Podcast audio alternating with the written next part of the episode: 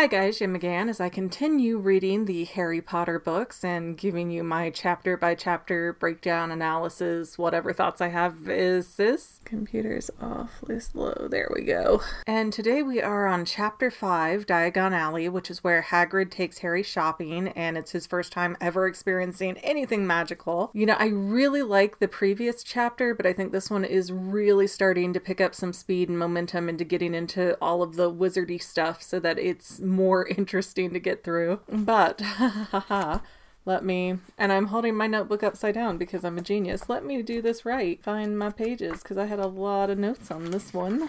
And again, my notes may not be things worth noting. Um, people who have read all of the books will obviously know more than I do, but these are things that caught my eye and I thought, eh, maybe I'll want to remember this later. So Harry wakes up. He thinks that this has all been a dream, that, you know, Hagrid came over and that he's going to be back in his same miserable life any second now. Uh, but there's an owl at the window, which for some reason these owls are extremely prevalent at the beginning of these books. But there's an owl at the window with a newspaper. He drops it on Hagrid and basically starts trying to get money out of Hagrid's coat for himself. And while Harry is digging through Hagrid's pockets, he says that he finds I can't read my own writing out slug pellets and peppermint humbugs, among other things, but he doesn't address those two things like they're weird. So um, I have no idea what those are. I assume that's some kind of maybe candy in the UK. We don't have those here. I don't think anybody in the US would pay for something called a slug pellet or a humbug. But if you know what these are, you know, leave me a comment because I'm curious to kind of find out. It seems like a mystery. And now we start getting introduced to the wizard currency, which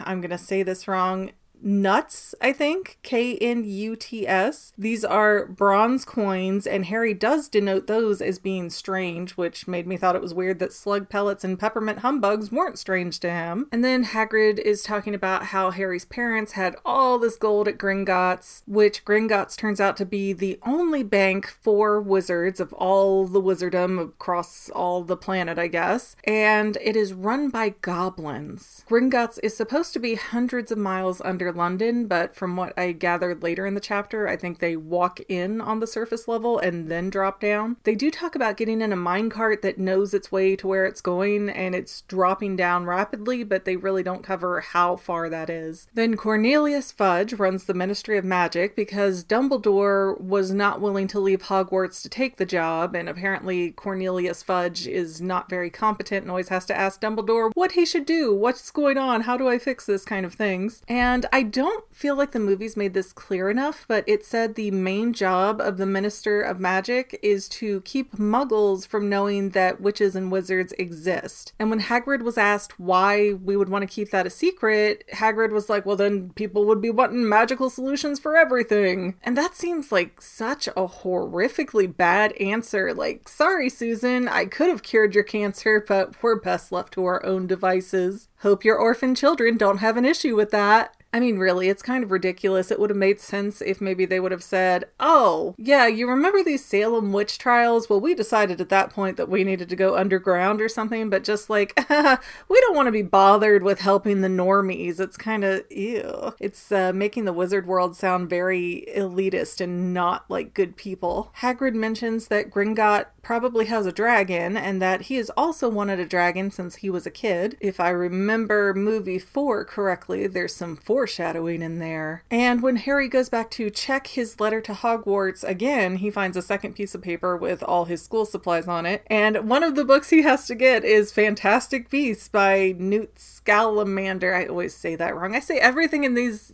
books wrong. Don't have high expectations for me. Even back in high school, I would try to say something and my friend would be like, what language did you grow up speaking? Uh, dum dum, obviously. Anyways, the letter also says that first year students aren't allowed to have their own broomstick, which I guess implies that they can borrow them or have a special, like, driver's license kind of class for them. And then they get to the Leaky Cauldron, which is this nasty, dirty pub that the muggles don't seem to be able to notice. And inside, there's several people and they're all like, oh my gosh, it's Harry Potter. But the two that are named who are really fixated with him are Doris Crockford and Daedalus Diggle, who was in chapter one about the shooting star thing. And then Professor Quirrell? Quirrell is introduced and he does the defense against the dark arts. He's the stammering one. Again, I know because I've seen the movies. So I know I'm going to keep my eye on you, buddy. Oh, and they, they tell a little bit of Quirrell's backstory here said he went into the Black Forest and ran into vampires and hags, and that made him like forever nervous. So the Leaky Cauldron takes you back to an alleyway where you can tap the bricks just right and get into Diagon Alley. And then they go into Gringotts. They get paired up with a goblin named Griphook, whose job it is to tour them around to the vaults that they need to go to. Hagrid has to go to get you know what out of Vault 713. And just an example of my dyslexia here, I wrote 739 and had to scribble it out after I read it five times and realized that is not the number it was giving me. Oh, and then there was more explanation on wizarding money. So there are gold coins, which are called galleons, silver coins that are sickles, and there is 17 silver sickles to a galleon and 29 nuts to a sickle. So then Harry gets his money, he starts going around shopping, uh, he goes to get his robes, and he gets sized up next to a boy I'm pretty confident was Malfoy. And he said that Malfoy was a lot like Dudley in his mind, like behaviorally. And the boy says that his father's off doing something and his mother is off shopping for wands. And I thought that was curious because they make it very clear later at Ollivander's that's really the only place to get a wand and it chooses you, so you have to be there to get it. So why would his mother be pre shopping? Just one of those people who really doesn't want to deal with their kids, I take it. And this boy starts getting into muggles and how they shouldn't be allowed in Hogwarts and everything. And, you know, you really feel him just sucking the magic out of the wizarding world with his bigotry, which mm, current events, I can kind of see a little bit of parallels in there. Oh, then Hagrid says, Hey, for your birthday, Harry, which apparently this has all still been Harry's birthday. Totally lost track of that. But Hagrid says, Hey, for your birthday, Harry, I'm going to get you an animal. And I'm not going to get you a toad because they're out of fashion, and cats are meh because they make him sneeze. Uh, but owls are primo because everybody wants the owl. They can send your mail, and they're great. So he gets him the pretty little snow owl, and then they go to Ollivander's, which has been around since 382 BC. Quite impressive. I wonder if it's the same person who's been running it the whole time.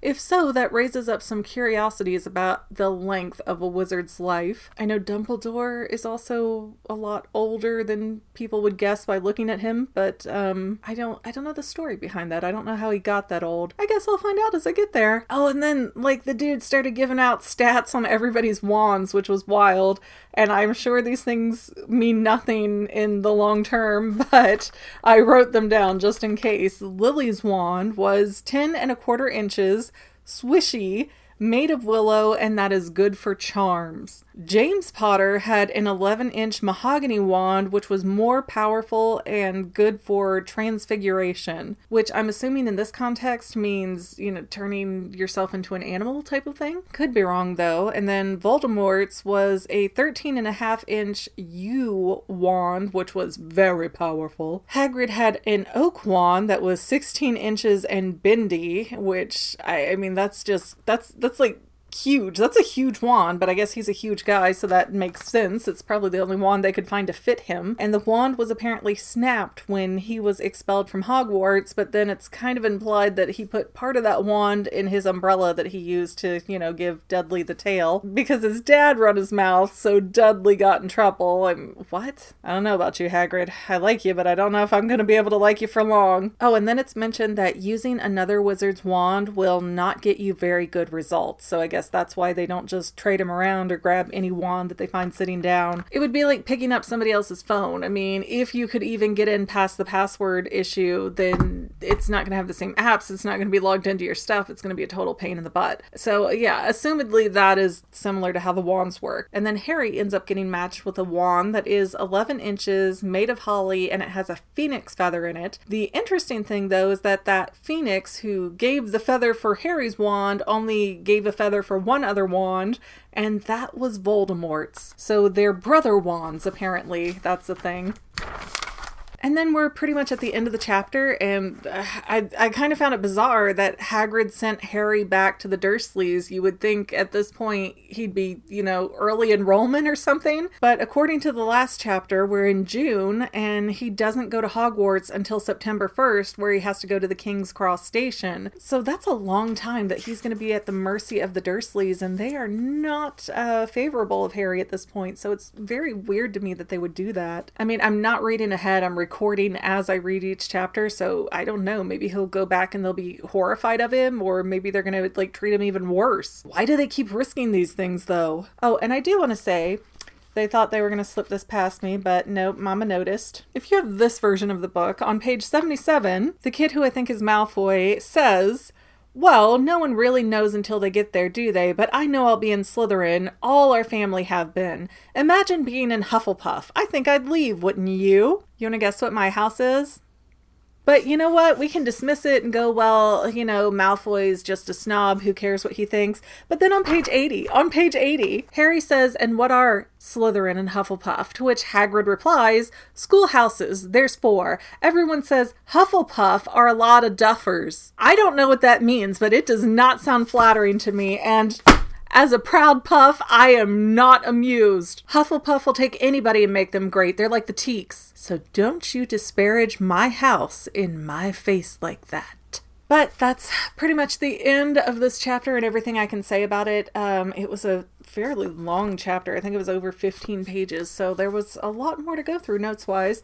I'm sure by the time I get to book five, there's going to be just chapters that are nightmare lengths. But thank you all for watching, and we'll see what chapter six holds for us next time.